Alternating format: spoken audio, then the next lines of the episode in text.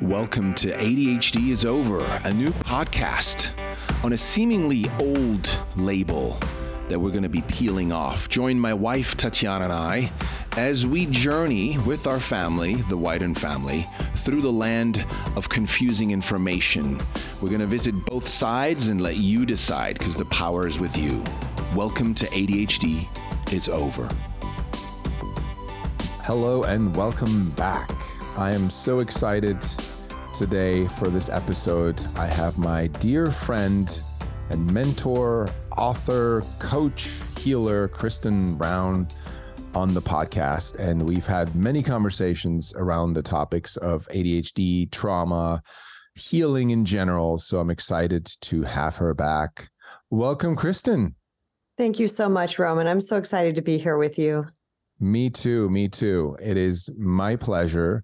Because you're such a wealth of of knowledge and experience and wisdom. And uh, I always enjoy uh, being inspired in your presence and learning from you and just seeing where it goes. And that's what we're going to do today. We're going to talk about A D H D. We're going to talk about trauma. We're going to talk about people pleasing. Kristen wrote an amazing book called The Recovering People Pleaser. Uh, if you haven't ordered it yet, go to Amazon right now. Kristen Brown, The Recovering People Pleaser, an amazing book. I've read it. It opened my eyes because I thought I was kind of a people pleaser, but oh no, I'm a people pleaser and now recovering. So uh, definitely check that out. So let's start with, um, you had some thoughts around uh, trauma, and uh, we talked about trauma being really more of a, a symptom when it comes to, or A D H D being more of a symptom, right? And then tracing that back to like, what happened in childhood, yeah. Right? So, so what comes up when I say uh, trauma could trigger these behaviors that we call symptoms, uh, A D H D behaviors?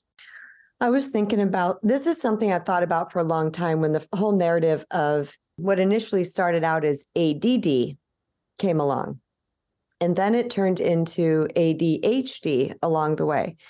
And so I'm just a person who doesn't take things at topical level all the time. I need to investigate these things. And that doesn't necessarily mean doing a bunch of physical research on the on the internet. It's really connecting with my higher self and saying, what feels true to me? And when things don't feel true to me, or I feel like there's a question mark involved with something, then I really investigate that thing, because I do know that slapping labels on things is can really hurt people, can be very detrimental. And this is act- actually a topic that I want to talk about as well on my YouTube channel, because people will identify with that label and they think it's done. One and done, I'm this, that's the end. It's not going to get any better. So when it came to A D H D, I really, I really watched people in my life who claimed that they had A D H D, or they were told they had A D H D. And I, I started to draw parallels, because I'm I'm just an innate researcher. I've been a researcher of human nature my whole life, and I don't have a bunch of letters behind my name, but that doesn't take away from what I see and the information that I take in. And I started to notice that there was a pattern with people. And these were people that likely had lots of trauma in their childhood. And this doesn't necessarily mean that someone was killed in front of them. It doesn't have to be that type of trauma. Some type of trauma that rocked their world, scared them, and sent their nervous system into fight or flight, which is really survival mode. And what I've learned, and this is based on the talks and information from Doctor Joe Dispenza, who is just, to me, one of the most amazing and brilliant minds in this world that is is shifting the entire healing experience on its ear, like incredibly so, based on through particular medica- meditations and retraining the brain. And so I heard this from him one time, and I said, yes, yes, yes, that's that's what I feel.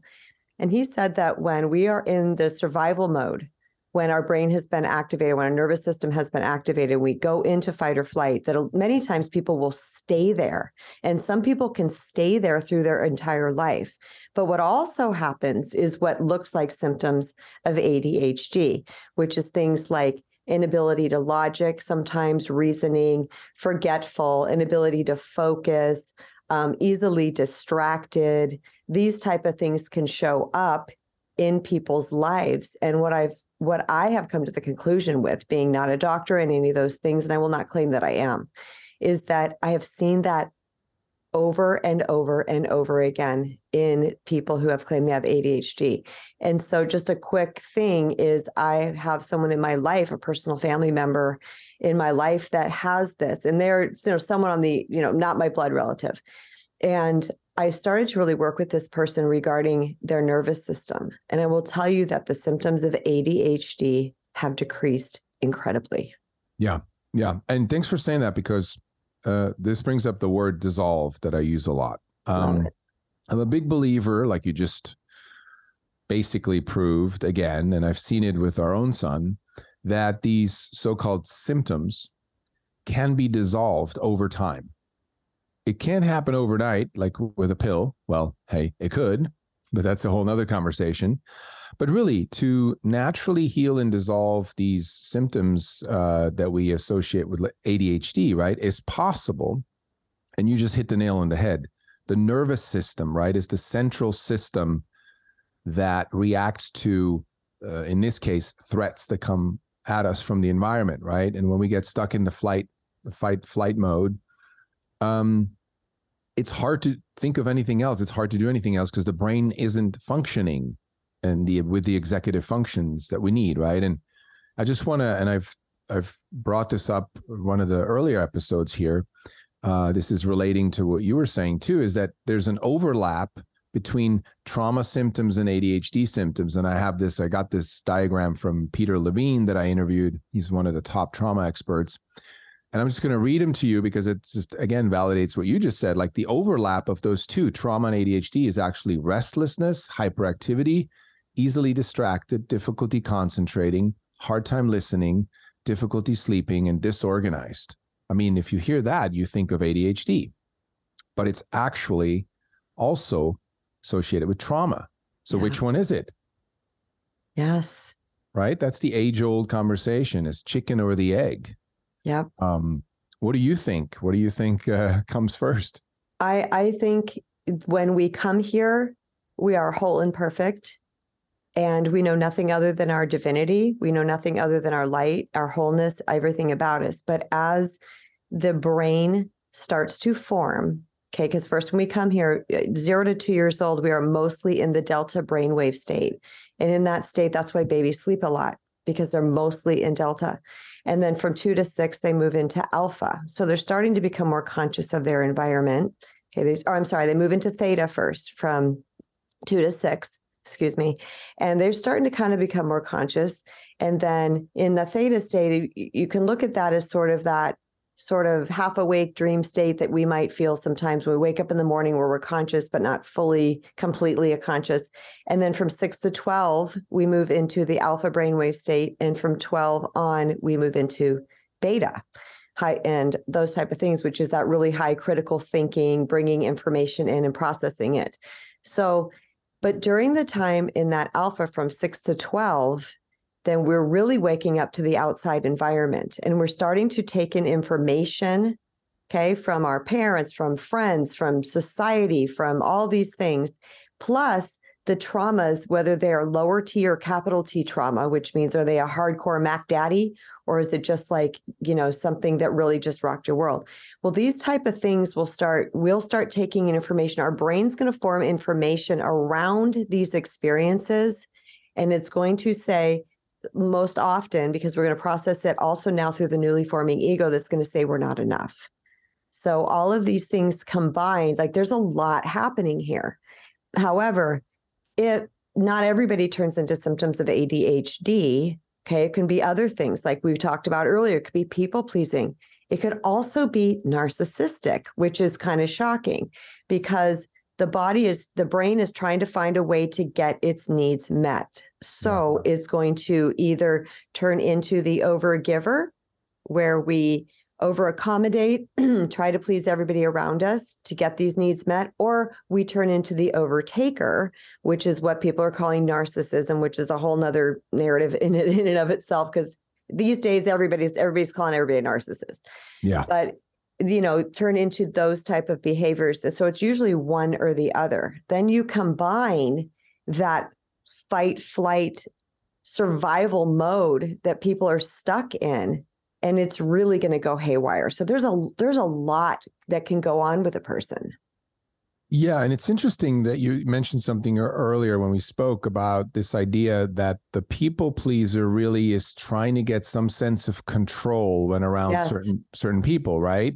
Can you say more about that? Like about this idea of like feeling out of control and needing to like hang on to something? Absolutely, because we get the message that there's something wrong with us and that we're not enough.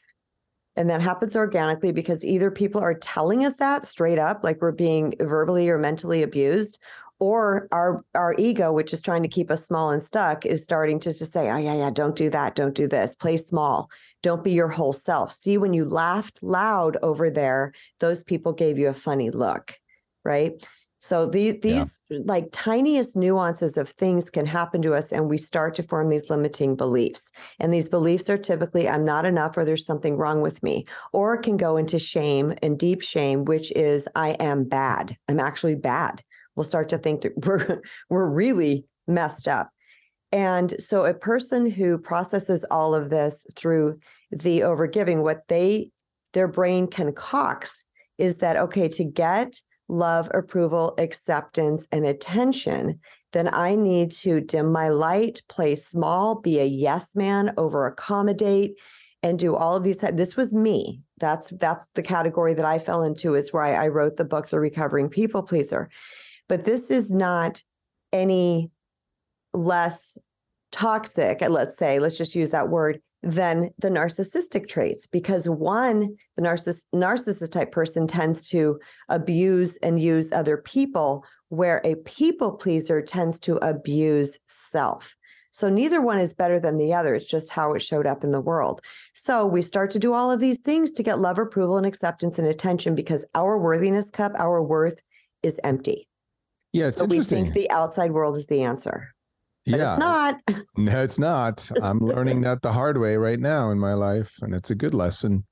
Uh, it's another story, but um, yeah, this idea that as a people pleaser, you're not only in a way abandoning yourself, right? Because you're you're sort of agreeing with others, or you're uh, uh, becoming someone in the moment that you think they want you to be, so that they have they keep the peace and you're in control. But also, I think. Uh, it's it's presenting an inauthentic self. So we're actually one hundred percent lying to people, right? Lying to ourselves.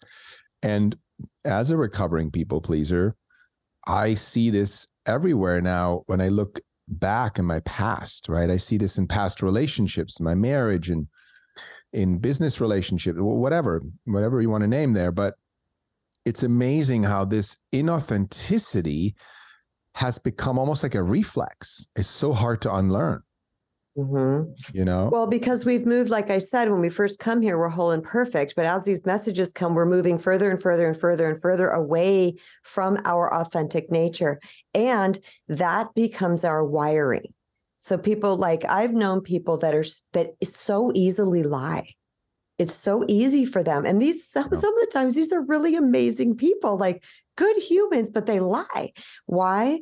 Because that was a const- construct that happened along the way to get their needs met. So it, like you said, it's kind of the programming. It just starts, it comes out so easily. Yeah. And, you know, part of, I wrote down here that when you were saying that we're moving away from our authentic self, many times we don't know that we are.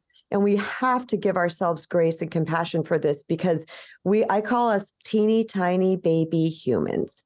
That's what we are. We're little toddlers on this planet. We're trying to, to do the things. We're trying to get our needs met. We've got this brain, this survival mode. We've got all of these things, defense mechanisms that are kicking in. And really what we really want is just to feel loved, accepted, and belonged. So we will shift and morph and change who we are to try to fit into whatever, get this, whatever story we told ourselves about what we think this particular person wants from us. Right. So if I think, oh, Roman wants fun Kristen, then I would naturally go into fun girl mask and mode, because that's what I'm thinking you want. What if that's not what you want? What if you want serious, intellectual Kristen? See what I'm saying? And then if, yeah. as soon as I found that out, boom, people pleaser would switch into serious intellectual, because we've moved so far from ourself, we've fractured from that self.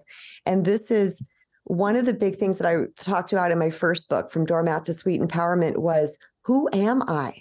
One of the best questions that I asked myself was, who am I? because I didn't know that I could be, that I was morphing and chameleoning and doing these things. Yeah. I, I, I, for in my particular case, I wasn't over the top that way because I was raised with four brothers. I'm pretty outspoken. You know, there's, there's a lot of nuances to our personalities. So again, this is not across the board with every single person, and it's a hundred percent there. It is a spectrum. Okay. It, it is. is a continuum. Right. Yeah. And, um, w- you know, one of the things that I had to ask myself was, who am I? What am I trying to get? What am I trying to do? And then I realized that I had fractured from my authentic self, and shockingly, so many people in my life, because it is true, said to me, you're so real, because I am so honest and outspoken and, and these type of things. But there was yes, yes. And there was yeah. a level yeah. of authenticity that a part of me that I was keeping hidden unconsciously, or just watching my environment to see, is this okay? Yeah. Is it okay to be this part? And if it wasn't, that thing came sucking right back in. And you know, it's interesting when you talk about telling the truth or lying. I recently heard a, a quote that I, is my new favorite quote. It's by Jordan Peterson. And some people hate him, some people love him, you know. Uh, I like I, him. I, I like him too. And I think, uh, you know, it's unfair to throw the baby out with the bathwater. Because if you don't agree with certain things he says or someone else says, Uh, it's still important to listen with a clear mind and go, does that have some truth, right? And what he said was brilliant. He said, try telling the truth from now on and see where it takes you. And to me, just hearing that statement, it's almost like somebody opens up this, this uh, I can't explain it, a door to another universe, and you have yes. no idea where it would go. But because I speak for myself, I've been a, a fairly inauthentic human, and I'm getting better at it, uh, to tell the truth, because of my traumas and because of my people pleasing and because of my checking out and my numbing out mechanisms that I chose, right? One ends ended up being A D H D-like behavior. Because of all of that, like you said, I have grace for myself. At the same time, there's this new wonder of like, wait a minute. So if I started more and more catching myself telling the truth, right, to anybody I meet, to including myself, where would it take me? And another great thing I heard Jordan Peterson say recently, somebody asked him in an interview, he said, what's the most important thing in life? And he said, to tell the truth. And then the interviewer said, like, well, do you always tell the truth? And without hesitation, he says, no. But I'm pretty damn good at, at reducing the amount of lies I tell. He said, everybody lies. There is not a single person on the planet that never lies. But there are people working hard to really reduce that, right? Because it's, yeah. Anyway, I just wanted to share that because I love that. It gives us that grace. That. Yeah, go for it. You know, when you were saying, you know, some people like Jordan, some people don't. I'm only new to Jordan Peterson because my husband likes him, listens to him, and has quoted him and things like that. So I've only seen him here and there. But I just think it's important to say, because part of the healing journey, this is important, is take the best and leave the rest, yeah. or reject the rest. You know, this is part of reclaiming our personal power and really stepping into our whole self is deciding for us. And so I am so open-minded and will listen to whatever and whoever, and I will take what feels good. And if something just doesn't align with me somehow, I just toss that out. That's not for me. Yeah. But we're, there's so much wisdom in the world. There's so much wisdom. And I would even venture to say to anybody listening to this, take the best and leave the rest.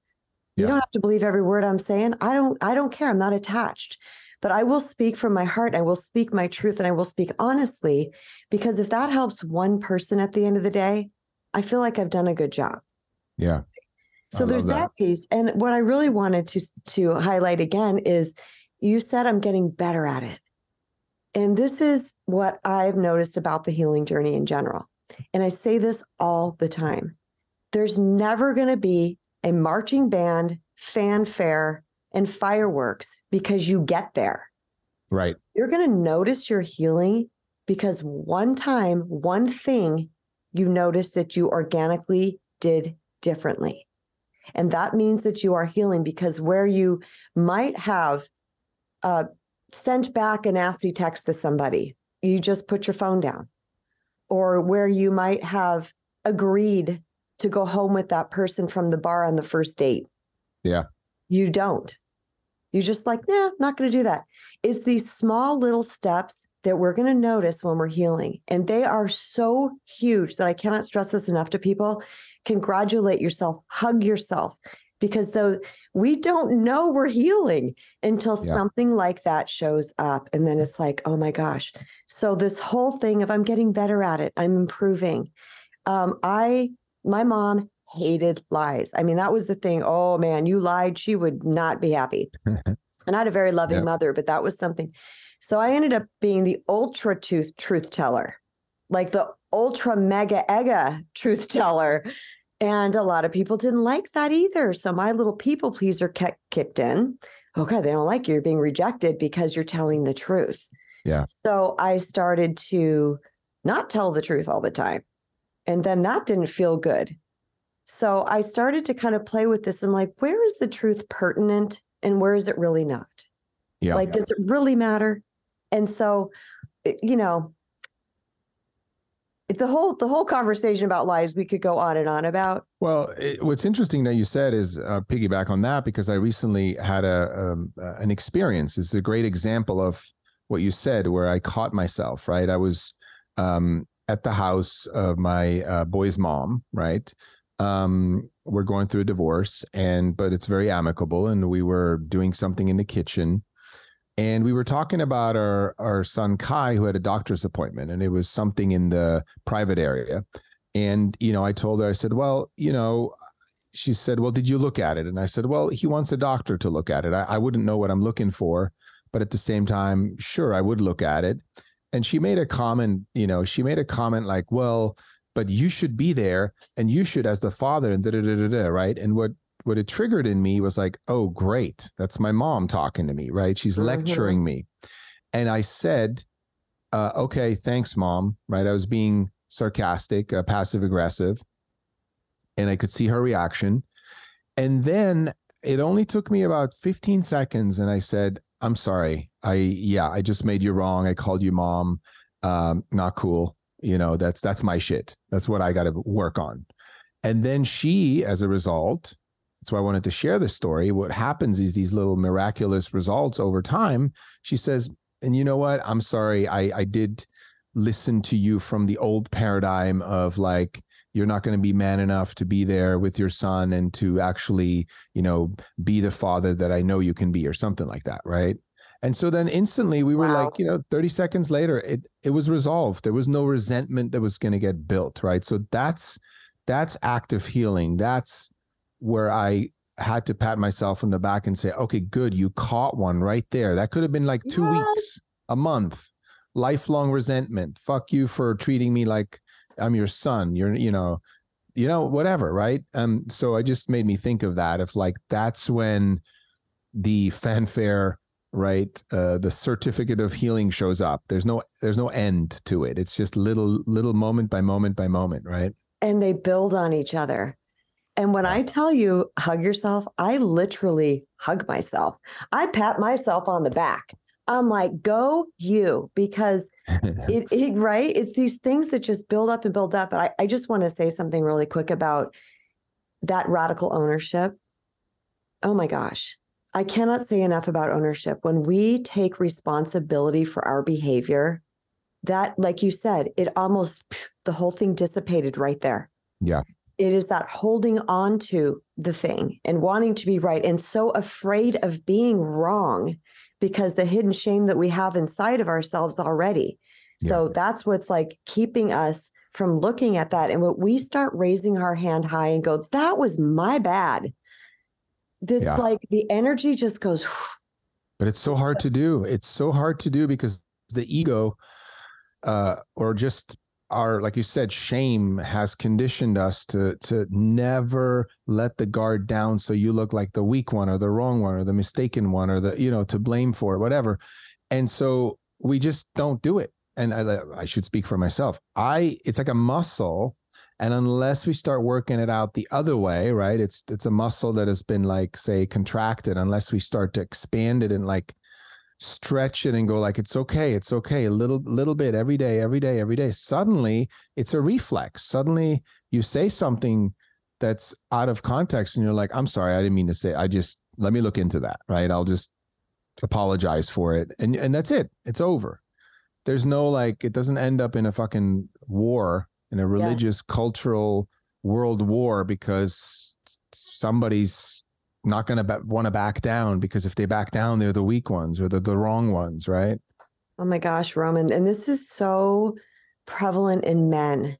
And you know, I am a huge, huge advocate for the heart of men, because I understand how men have been done dirty by society, and that we are so busy bringing up the oppression of other sex sectors, S E C T S, sex of society. We're forgetting about our men, and our men's emotions are suffering terribly. And this is one of the things, this is a symptom of that, is that men are being, don't be weak, don't be a wussy, don't be this, don't be that. And so men aren't free. And then this program's in the brain. I am not free to speak my truth or to talk about my fear or whatever it might be. So, and I'm not going to admit it. So when I do something wrong, I'm not going to admit it. And people are like, oh, stubborn males, toxic males, pride, all this stuff. No, this is the programming that happened to men. Okay. Yeah. And this, the stubbornness, the, the pride, whatever these things are, is the symptom of a man not being able to have the space to speak his true heart. But that's and, all. That's a conversation you guys, you and I need to do one day for sure. That's a different, yeah, absolutely. That's a separate one and a deep one that we can we can take on. And I think it's uh, it's interesting, because we could switch from here. Uh, you know, if we go back to A D H D, if you look at most of the uh, humans diagnosed are male, right, boys, mm-hmm. and um, I've seen a pattern now over seven years that there's a lot of men who were not in their masculine. And this is a whole nother conversation. People always get triggered about masculine, feminine, because they think it has to do with gender, men, woman. It doesn't. We both have, or any gender, whatever you want to call yourself, any human has both energies, right, within yes. them. So when I say, you know, I've seen a pattern of men not fully standing in their masculine, but having a, a more feminine energy to yep. them. Again, not behavior, not uh, being a woman, not nothing with gender nope. identity, but a fem- more feminine energy in them. That's been a pattern where the sons don't feel safe. They don't know where to stand, because they're men, in this case, if it's a boy, right? They're men looking to their fathers, their role model, and what they're not getting intuitively or spiritually, if you will, energetically, they don't feel like their father is grounded in, in masculinity, which is certainty, right? Not wavering, not hiding, cheating. And by the way, cheating, it's a whole nother story. Cheating, when men cheat, and I can relate to this because I have, we're in our feminine energy, because we're afraid to actually speak up for our needs and to talk about it and bring it up to the table. So that's a man being in feminine energy, right? Um, so the reason why I'm saying that is because, again, these boys look for to their role models to see, who do I need to be in this life as a boy? And the feedback they're getting is not what they need. And so they start to feel unsafe. They start to feel like they need to check out. They need to look to their peers for answers. They go to social media, television, drugs, and suddenly it's an addiction. Yes. Oh, it's because of their A D H D. Now they're an addict. That's why. Which is not why, but you know, it's it's all related, going back to trauma and these men, like you said, and I love your stand for men. Uh, it's very refreshing, because it's not cool nowadays to say, to stand for manhood or healthy masculinity, because, oh, well, it's the it's the um, patriarchy and it needs to go down. No, that's the The wrong approach, right? That's like saying we need to kill one of our own energies, which is the masculine inside of us. Let's kill it. Good luck with that. The masculine is so incredibly serving. It is. And just backing up a tad, being raised in a household with four brothers and a neighborhood full of boys with rarely any girls, I spent a lot of time around males. and again, being the natural born researcher, I honestly just, I came here like this. Um, I watched and I observed and I saw all of these things happening, and I saw the bullying among men to men. And I saw the encouragement to do things that they shouldn't be doing. I saw so much and I paid attention, but also in a very weird way, y'all, is me. I'm a very little, small, petite girl. You don't know that because you can't see me. And here I was with all these boys and all this roughhousing and things. I was, of course, had a little small voice when I was little as well. So I wasn't heard, and I had to be in my masculine to be seen, to be heard. So again, this, mm-hmm. this can get really complicated, but yeah. I, I had to get into that masculine. And then I realized that that masculine was not working to help draw forth the masculine in the, my male, right? Yeah. Because I had to be that role so many times in my life that I couldn't be the feminine. I am naturally feminine. I'm naturally nurturing. I'm all the things, but I had to, was kind of forced. My masculine was ahead of it. So to your point though, about the men and not being able to show up in the way that would really serve their sons, even their daughters as well. Okay. Because daughters need that strength of their father too, to stand in that masculine energy, because then I didn't have that. So I didn't know my value. I had no one saying you're amazing. You're, you know, don't let that boy do this. I didn't have that. So I didn't know. Yeah. Okay. Yeah. But I'm just going to, I don't want to blame, because we are, again, we're innocent human beings doing the very best we can.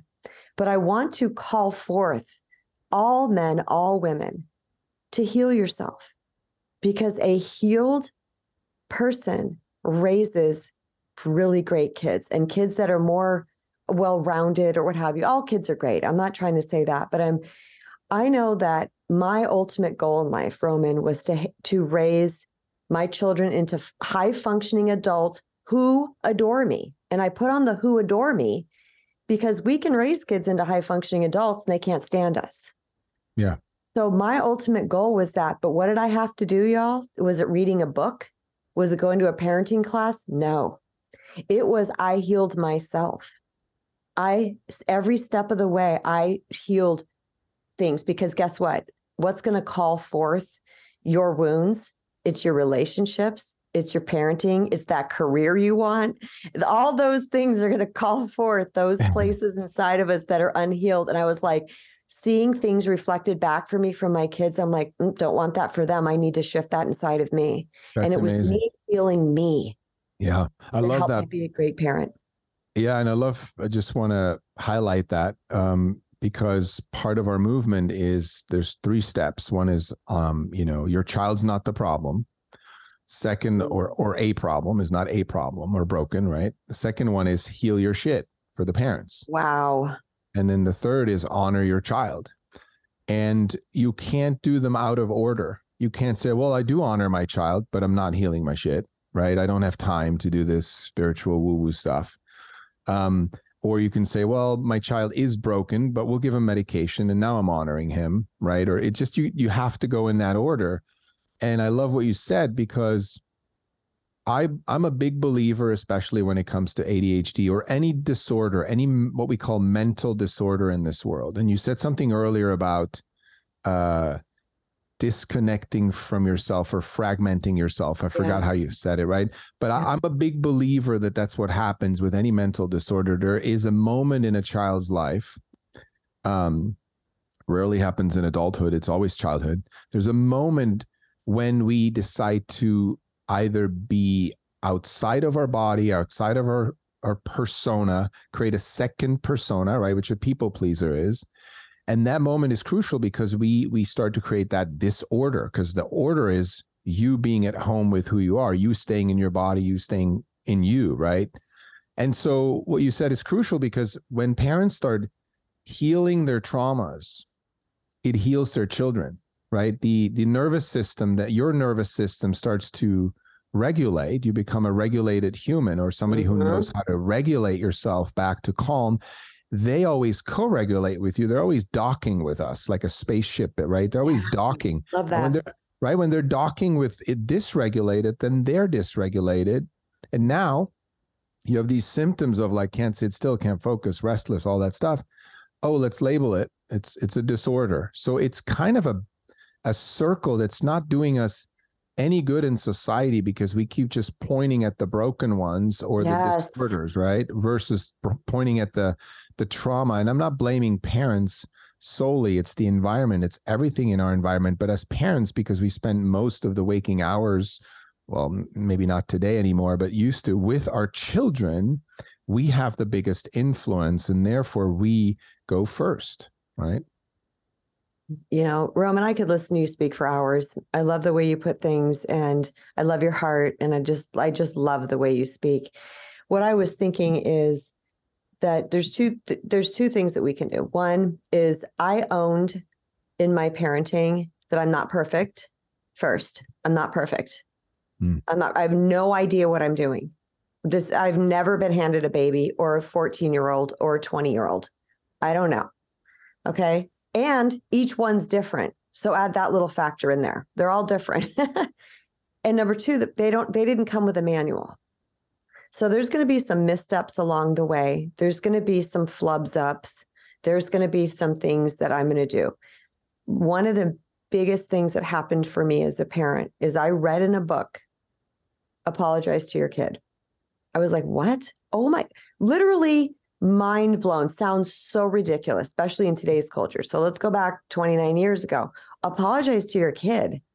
I was like, oh my God, I was never apologized to, but that would have been really nice if I was apologized to. Yeah. So when I did something that was less of a person that I would want to be, my lower self, I remember the first time I apologized to my kid, my son and my daughter were, they're nineteen months apart. They were in her bedroom, and I walked in and I said, guys, and I apologized for whatever it was that I did. I don't remember. And they both look, looked at me with so much love and so much compassion. They were like, oh, it's okay, mommy. I said, now the thing I was trying to tell you, that's still true. I just didn't go about it right. When I, I wrote here while you were speaking, I wrote open heart and open mind. Hmm. When we can show up to our children's with an open heart and an open mind, we are providing the beautiful classroom for all of us to grow together in. Because I grew up with my kids. I'm yeah. a little smarter, a little older, a little bit more wisdom, a little bit more experiences, right? But I had an open mind. I wanted to hear what they had to say. And the open heart means that when it's your bad, you say my bad. So circling back to that just for a second, we have a thing in my household that we try to do, which the minute we do a fuck up, for lack of a better word, just something we shouldn't have done or said something or acted in a way. And if the if we're called out on it, the plan is to say my bad. Just radical, complete ownership in that moment. Because yeah. why do people argue? People argue because they want to be right. They want to be heard. They were somehow disrespected, dishonored, whatever it might be. And we're like, hey, and the other person's like, I didn't do that. And then this big fight because we just want that respect.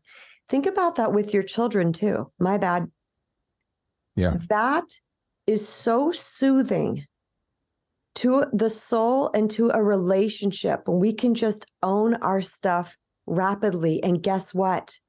If there's an argument with a kid or something happening, nervous systems go up. They can't not. That's the way yep. we're designed. Yep. We might come down. That kid's still up. Okay. My dad was a screamer. And when he screamed at us, I'm the young, innocent kid. I'm powerless to my father. Okay. I'm powerless to my mother. We all are to our elders. But so when they come at us, that's, that's very attacking feeling. Our nervous system goes up, right? The dad's over it. He's moved on watching Sanford and Sons. And now we're still walking around the house shaking, waiting for the next thing to happen. Yeah. If in that point, if a mother, father, whoever comes in and says, I am so sorry, my bad, I should not have yelled at you. I am working on this. We're yeah. already decreasing the heightened system. Yeah, that's, it's so great. I've observed that with our sons, uh, especially Kai, who's the older, who's the sort of teen teenager now, right? There's been a few moments very noticeable over the last couple of years where he would yell or say something a bit abruptly, or, you know, go slam his door. Not in a very dramatic, he's not a super oh, dramatic. Oh, I get it. Right? But then he would come back in about a, two minutes and say, I'm sorry, Dad. I didn't, I yelled at you. And at that moment, I realized, oh, we've been modeling that, right? Because sometimes I would make him wrong, or I would be saying something. I'm like, oh, that's that's not how I would talk to a human being, like an adult, right? And I would go back and I would say, sorry, Kai, I I just got angry and irritated. It's it's not you. I just, it's been a stressful day and I shouldn't have said that. I'm sorry. You know, so that apology that you mentioned, yeah, it's it's huge. And it's it's again the ego that needs to just step out of the way, and we have to just put our focus on love. What do you want love. here? You want to be right, or do you want to be loving? You can't, you can only be either. You can't be both at the same time. Either you get to be righteous or loving, and we get to choose. And it's, it's hard. What's your hill to die on? You know, what's your hill to die on? Is my hill to die on that I need to argue into the ground whether a child did the dishes on time or whatever? No. And I'm, you know what I'm saying? I, I'm yeah. not going to go above and beyond in something like that. In fact, I'm going to be real honest. There's been some hardcore things that have happened in me raising these three kids virtually by myself, because their dads are pretty much ab- absent. And in each of those moments, it never served to raise my voice. The calmer I was, the more they came to their own conclusions. And guess what that is? Experience healed is wisdom. That's mm. the words of Doctor Joe Dispenza. I cannot own that, it, but it's beautiful. Yeah. So I remember one time when when uh, my daughter, she went to a friend's house. They snuck out. They went to a park. They had their first drinking experience because some neighbor kid brought vodka.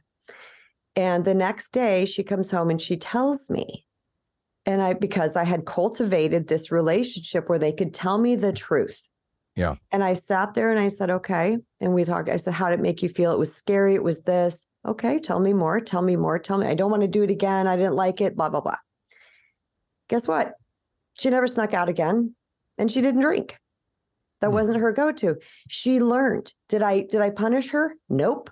Did I ground her? Nope. I had a heart-to-heart conversation. Instead of lecturing and doing these things, I allowed her to do this. And guess what? Not only did she get the wisdom from it, we bonded even closer. Wow. I love that. And, you know, I'm approaching that, those ages soon. Uh, Kai is fourteen, Etienne's eleven. And I'm looking forward to doing what you said. And I've always told this to my kids. If you're out, I don't care where you're at, what time it is. If you need a ride, do not drive tired or drunk or anything. Call me. I'll show up with like an Uber driver. I'll bring Red Bull, water, chewing gum. I'll be there, right? Because I don't care. You call me at three a.m., I'll pick you up. Your safety is priority over me getting sleep on that day, you know? Absolutely. And so, and so then I've I've already had to prove that twice.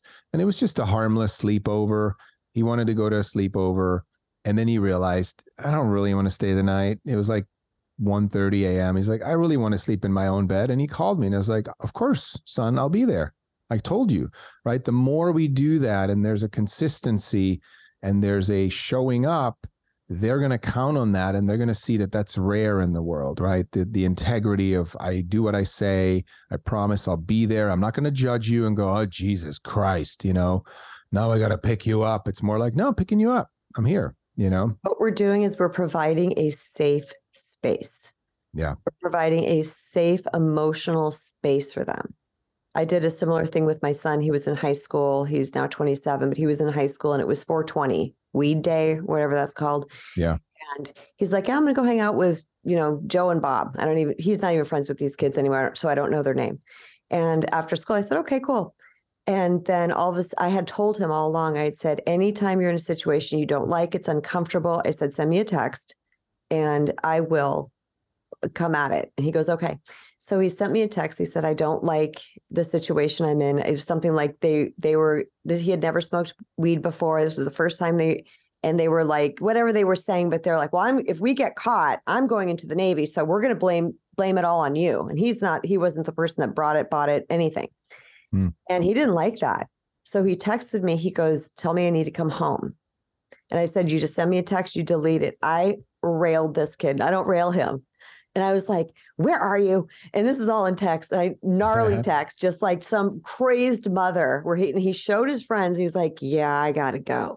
And it was like, you didn't clean your room. You didn't do your dishes. It's not even who I am. But yeah. I knew that he needed that safe space. And yeah. so I went and picked him up. I said, meet me on this corner, whatever. I picked him up. He gets in the car and he goes, just in there like it's nothing. Like he's going to go home and make a sandwich. I go, well, what was that all about? He told me, but he, he felt so good because first of all, I didn't need to go over and explain himself. I didn't lecture him. This is life. These things are going to come up for them. Yeah. How are we going to show up for them? Absolutely. And by the way, talking about showing up, I made a note earlier. You said that with your children, their fathers aren't really present in their lives, right? Weren't really present. Again, that's a huge factor, right? When when raising children, because uh, see how I say this. So first of all, a man not being present in their children's lives is also a man being in the feminine, because it's avoiding, it's running, it's hiding, but it's mainly avoiding responsibility, right? And I struggled with this, right? As I'm going through a divorce, when we first separated, it was this weird thing of like, how do I show up? When do I show up? How much time do I spend there? As there was still a lot of anger at the beginning, right? Mm-hmm. Do I stay out of the way? Do I just go away for a while? All these questions. And I see a lot of my friends that are in divorces, uh, men who are just like, fuck it, I'm moving to Montana. I'm buying a cabin. I'm out, right? I'm like, well, what about your your daughter? Oh, it'll, well, it's fine. I'll just, you know, they they don't have a plan, but really they're running. They're running from responsibility, right? Your responsibility is you at the time decided to create a child or to be reckless or irresponsible when having sex. And now you have a child, whatever the situation is, you have a child. And to just go away and not be present in that child's life without blame, to me, it's just, again, showing that our society uh, uh, or whether it's men or women, I mean, we can talk about this chicken or the egg. Uh, we have created a society of men that are not in the masculine, that are not standing with certainty and honoring, you know, their responsibilities. And I know it's hard. I mean, I wrestle with it, but I invite men, if you're listening and you're a man, to face up and to be present and to really be there for your children, whether you're divorced, whether it's nasty or amicable, whether you're just separated, or it doesn't matter. Being present doesn't always mean like physically being there every day, right? But really being present. No, it doesn't. It's it's not just that, right? And so so that to me, again, the absence of a, of a man, man's certainty or the absence of love, and this, this goes for women too, for mothers too, right? The, the lack of nurture Um, that mothers struggle with, uh, especially in previous uh, generations. I know my mom did and her mom did. That lack also creates this feeling of unsafety, of unloved, uh, uncertainty in a child, whether it's a boy or a girl. And if we can kind of get a handle on those things and really have the masculine step into certainty and the feminine nurture and really have that dance, right? Then we're raising healthier children because they're not going to be confused who they are. Am I masculine, feminine? Am I man, woman? Am I trans? Am I safe? Am I not safe? It's all, to me, they're all symptoms of simply not feeling loved, not feeling safe in our skin, in our who Amen. We are, right? Yep. I want to just go back to you saying that whether a man leaves or the mother, either one, that creates what I call, this is my terminology, the scarlet letter of abandonment. Yep. And that is one of the w- worst wounds that a kid can feel. Yes, because kids, we kids see everything their parents as doing as a reflection of how good or bad they are. Yes. Yes. I can, I'm saying yes, and I'm raising my hand, which listeners can't see. And I just want to quickly intersect, and please continue after this. But I just want to say also that it doesn't always have to be a physical leaving. The the emotional absence as well. In my case, my parents were still together and left, didn't leave, right? One of them didn't leave. But the emotional absence or the inability to be there, present emotionally, spiritually, and all that is just as, I don't want to say damaging, but impactful, right? Yeah. And I call I call it the I don't matter wound. And I'm doing air quotes right now. It's the I don't matter wound. Yeah. Because somehow we process their behavior as I don't matter. So yeah. What happens when we feel like we don't matter? We go out into the world and we try to make ourselves matter. And this is yes. circling back to getting trying to get love, approval, acceptance, and attention. So this is why some girls, you know, it's if a girl figures out that she's pretty or has a nice body, and so she starts to get a tra- atta- um, sorry, excuse me, you guys, attention from that. Guess what she's going to do? She could go flaunt that thing around, and then she's going to start being promiscuous because now I feel like I'm valuable. Yes. There's something about me that people like. Okay, let me go be more of that. Yes. The same is true for, like, let's say someone's a class clown. They start to make the class laugh a couple times. They're okay. I am valuable when I'm funny. So they yeah. start wearing the mask of the class clown. See what I'm saying? So all of these dysfunctional, disempowered behaviors that we end up with, okay, because the brain somehow does its little, you know, little Scooby-Doo to get us into yeah. a place where like, this is how you're going to get your love, approval, acceptance, and attention. Yeah. And all those are, are symptoms of us feeling like we don't matter. Absolutely. And you know, what's funny, I always make that joke. And it really hit me one day when I, because I have the same wound, right? I have the, I don't matter. Mine is shows up more, a little bit more like I'm not good enough. Yeah. But it's, it's all related. Yeah. Um, it's all lack of love or fear of abandonment. Yeah. And I realized when people say, I don't matter, what's interesting scientifically, we cannot not matter because we're made of matter. So we matter. There's right? that. It's funny to look at it that way, but so, oh, I don't matter. I'm, I don't have a place in the universe.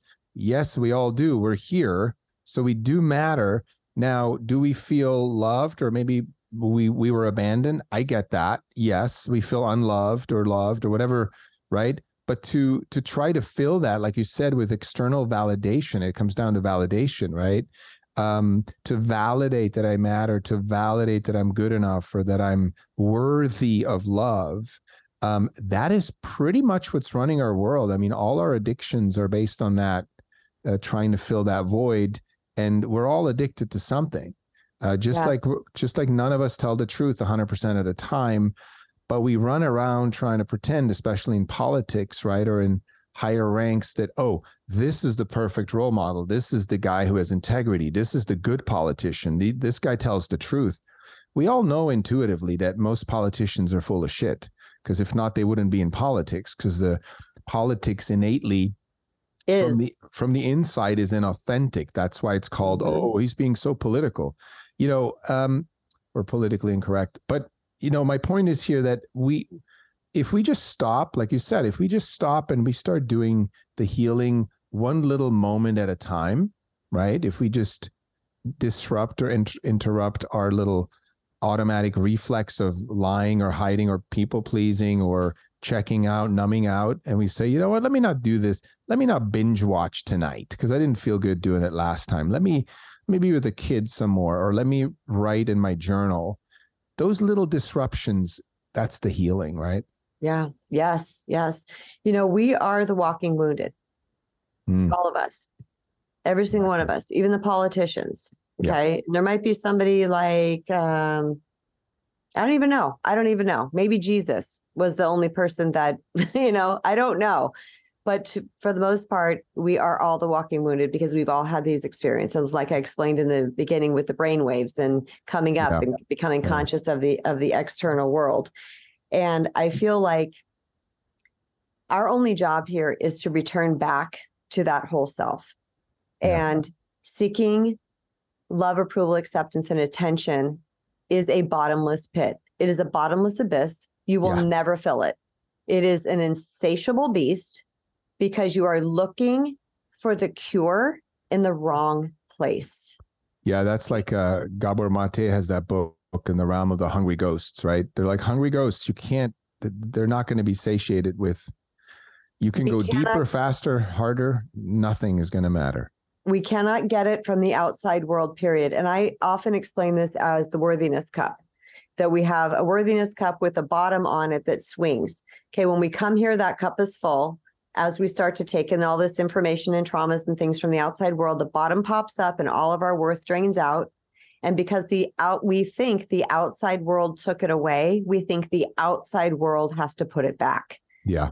So we keep yeah. going, but yet we're just one, one hit of approval after another. We're just like a junkie, just trying to get one hit of approval after another. Yeah. And it never works. So what do we do? The cure is to pop that bottom up on the worthiness cup and start to give ourselves love, approval, acceptance, totally. and attention.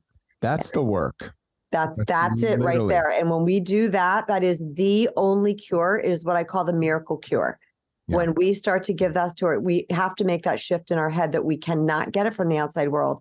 I recently watched Sly on Netflix. Have oh, you yeah. seen it?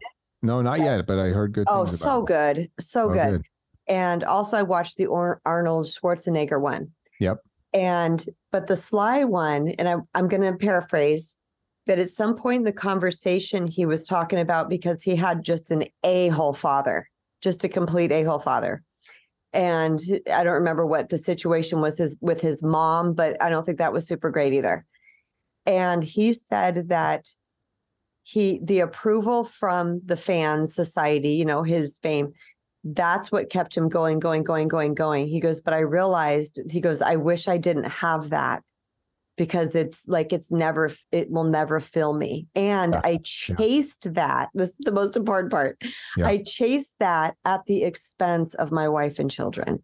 Wow. Now, he didn't use those words. He basically said, I almost lost It took me almost losing what was most dear to me to realize how valuable it was. So this is what happens, but we're all unconscious. We're just, we don't even know we're doing these things until something shows up in our life that's we can't deny. Like see, for me, it was being, yeah. you know, uh, uh, being uh, my husband, my narcissistic, abusive husband, abandoning the family and leaving me homeless with three kids in tow. That was my wake up call. Yeah.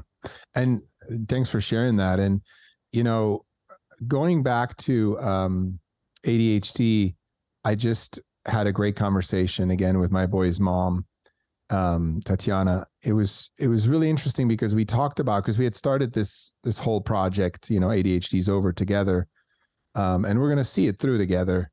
But there was an interesting moment where I said to her, look, we're not telling parents, first of all, that we have the answer or that we have the truth.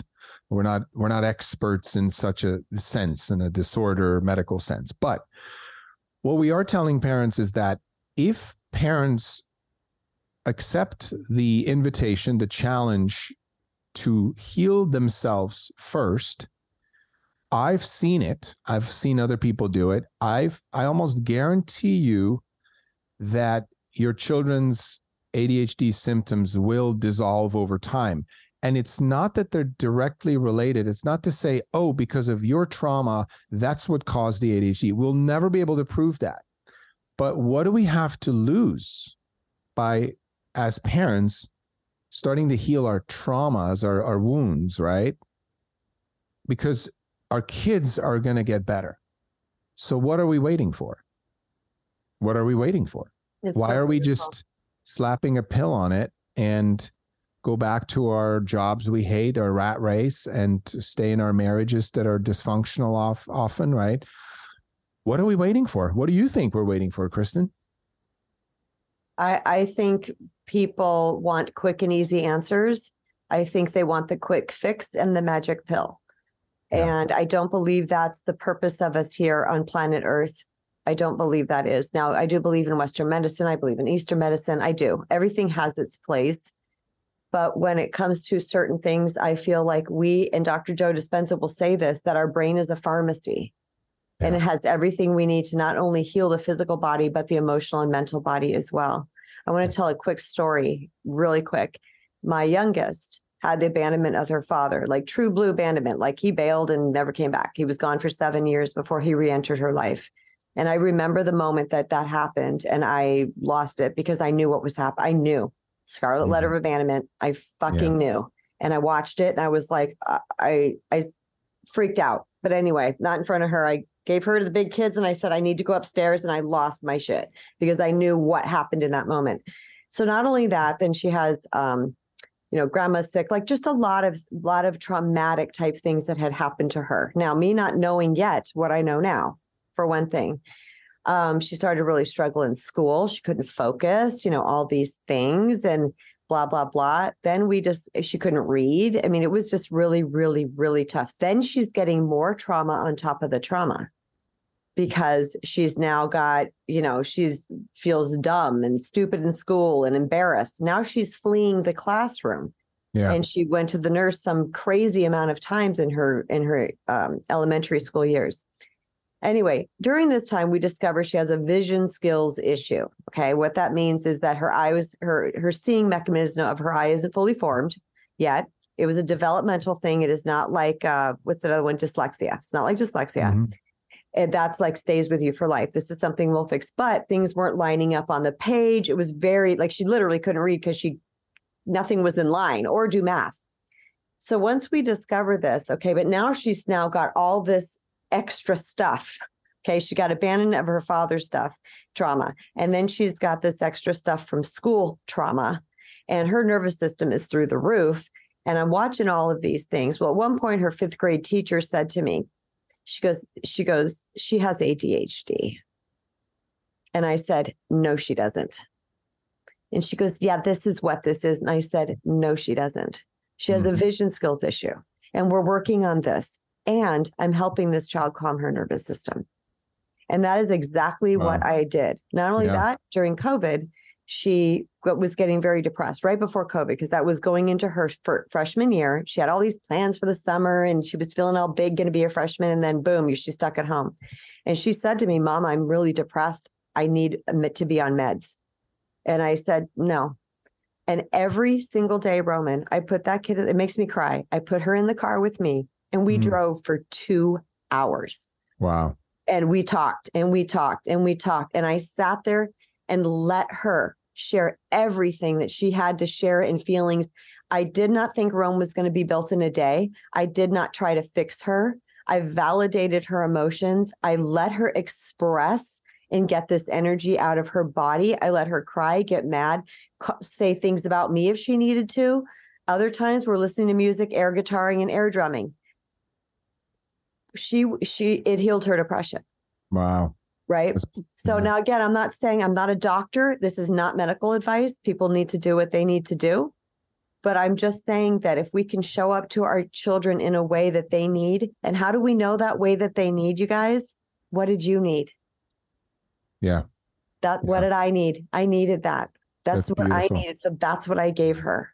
That's amazing. Thank you for sharing that. I acknowledge you for truly, uh, presenting us here with a with an example of aware parenting, right? Conscious parenting, because all that is conscious parenting just means it's not a fancy spiritual new age term that you go get a certificate and nope. you know, uh, it's really just being aware, being conscious of what's needed in the moment. And I, I think what you did there is beautiful, because it reminds me of Gabor Maté once said in one of our interviews that when kids act out, it's like charades. They don't know how to express it necessarily if they're young, but they're acting out. They're trying to tell us something. Yes. It's not that they're little assholes. No. They're, they're not. And we don't listen. We are told by society, oh, if they're acting out, you got to do this, or you got to just put them in a corner, or you just got to, you know, uh, take away their uh, uh, whatever pocket money Xbox, or, you know, yeah. punish. Punish is basically the answer,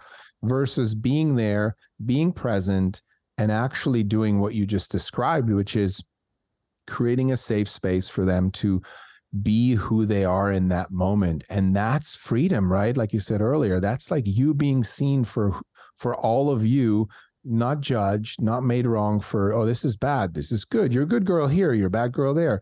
All that fades away, and they go like, oh, this is such a great space. Who else is going to provide that space? None of their peers, none of their peers' parents. That's going to pretty much ensure us as parents, they're going to come to us when there's difficult situations, which, trust me, we all want that.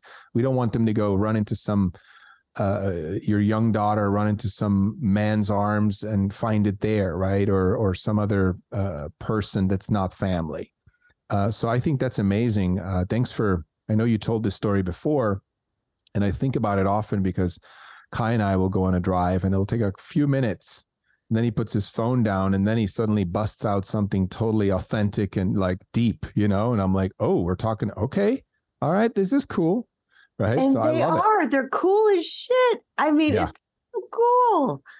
They yeah. they can open, I mean, he can open up about a topic. Suddenly we're talking about sex and relationships yes. and women and family. And he's fourteen and I'm in the car and I'm internally going like, yes, those are the conversations I want to have. But I personally, like you said, I don't know what I'm doing. I wasn't sure when too soon. Not a, like, when do I do?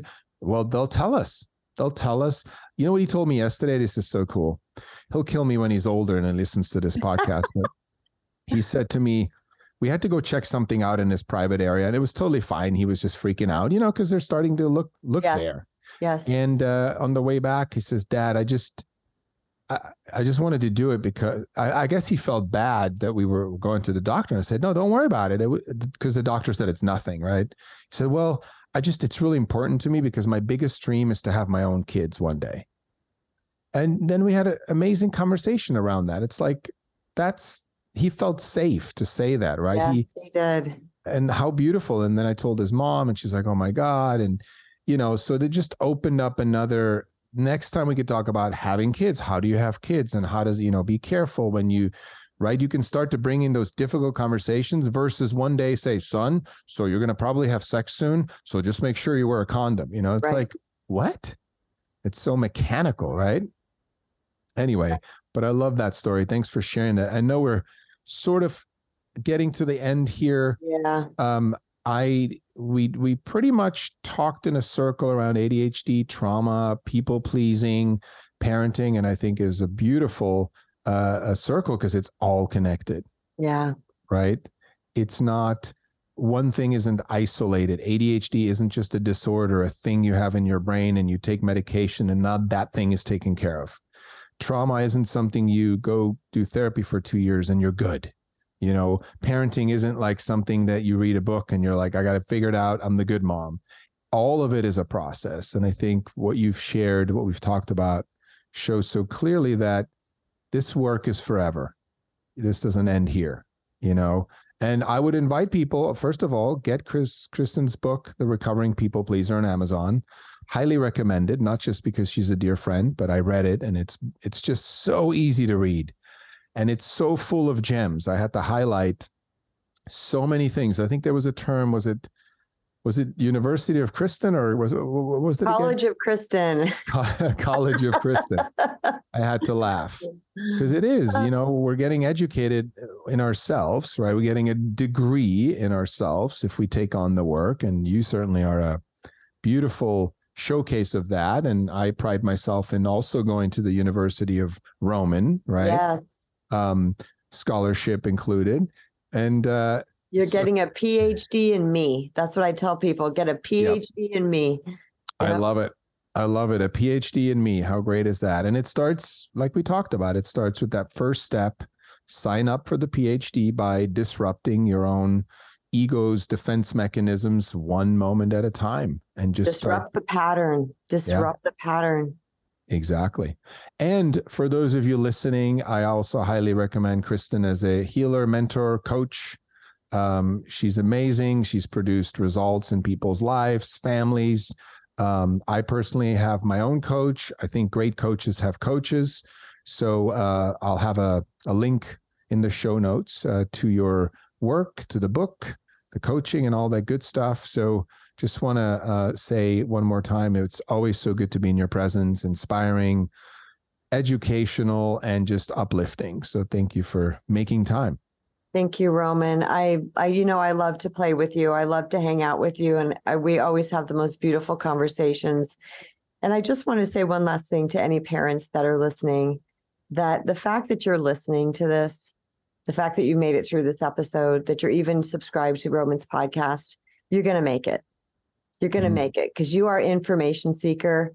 You're going to do it. Your heart is open. Your mind is open. You're, you're taking more information and you're willing to look to disrupt the system a little bit and to look at alternatives. And I commend you, and you should give yourself a really big pat on the back. Mm. I love that. I love that. I would definitely agree with that. I think anyone willing to uh, travel on the road less traveled and continuously searching for answers, solutions, uh, they're going to make it. You know, yes. that's, yes. that's kind of, that's what you and I have been doing, right? Yes. And can we say we made it or our kids turned out? We don't know. My kids are only fourteen, eleven. Yours are what, in their twenties, right? I had twenty-nine, twenty-seven, and eighteen, but they're they're doing amazing. We're close. Yeah. That's all that matters. We're very close. Yeah, and we don't know where they're going to be at thirty or forty, but it doesn't matter because there's love, there's understanding, there's connection, uh, there's human beings that are, you know, like you said, they appreciate you, right? They mm-hmm. they they love their parents. They're, you know, for the most part, right? They they're like, I have a good life. Yeah. And I think that's what we're all after, right? And so I agree with you. Whoever's listening to this podcast for sure is a seeker and is willing to yes. look at the the less, you know, the, I call it the quieter bullhorn of the alternative approach. So love it. Yay. Well, thank you for listening, Kristen. Thanks for being here again. I know thanks, we're going to everybody. Do thanks, Roman. Yeah. We'll talk to you soon.